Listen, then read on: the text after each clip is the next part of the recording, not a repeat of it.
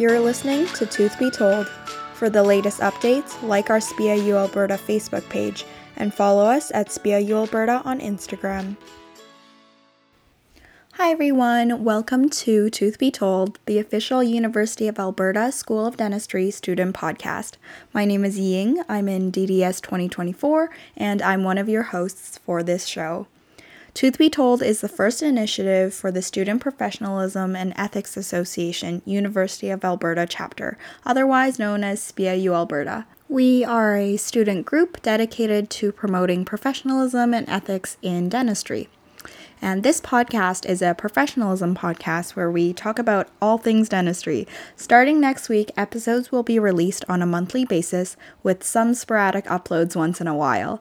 The podcast itself is aimed to bring the student body, faculty, and the dental community closer together, providing a platform for our community to share stories, knowledge, opinions, and experiences on whatever topic the speaker is passionate about.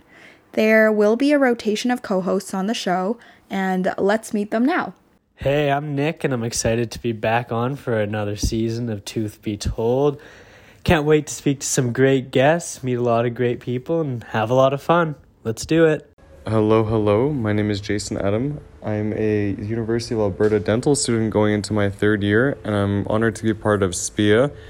I have an interest in actually everything in dentistry has been fun so far. So I think I'm enjoying this field a lot. I'm super, super, super fortunate to be here where I am today. So thank you.